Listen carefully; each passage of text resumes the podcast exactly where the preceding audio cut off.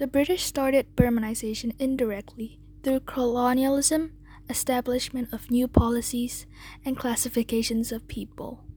During the 19th century British colonialism, the British took several surveys on its colonies, and after 1931, they demanded information on the people's everyday lives, from religion and identity to occupation.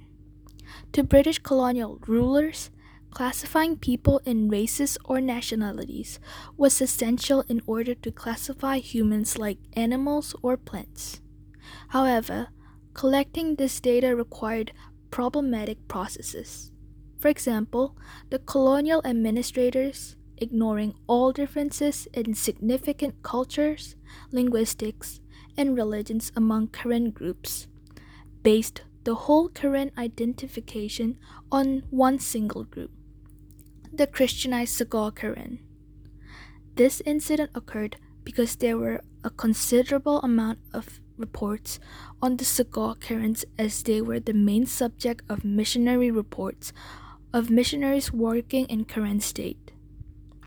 These reports included matters such as baptism, ordination, self support, division of roles, culture, and languages of the Sgaw Karens. These generalizations that Karens were often Christians continued until the incident occurred in the 1990s, when the Buddhist Karens revolted against their Baptist leaders. Just like the example of Karen groups, British colonialism created whole new ethnic divisions, enforced Western culture and social structure in Burmese society. Under the British colonialism, Burma was divided into two subdivisions Lower Burma, whose capital was Rangoon with four divisions Arakan, Irrawaddy, Pegu, and Tenasserim, and Upper Burma, whose capital was Mandalay with six divisions Meiktila, Minbu, Sagaing, North Federated Shan States, and South Federated Shan States. When the British had mapped Burma, they had found a mappable connection between people and the territory.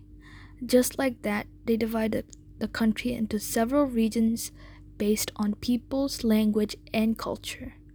Moreover, the British implemented a secular education system and encouraged mission schools, where Buddhism and traditional Burmese cultures were prohibited from being taught.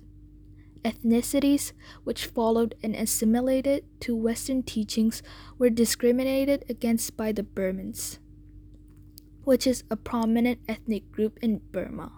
And moreover, the British name given name Burma was extracted from Burman, the dominant ethnic group of Myanmar, which puts the Burmese in the spotlight and a hundred other ethnic tribes in the dark.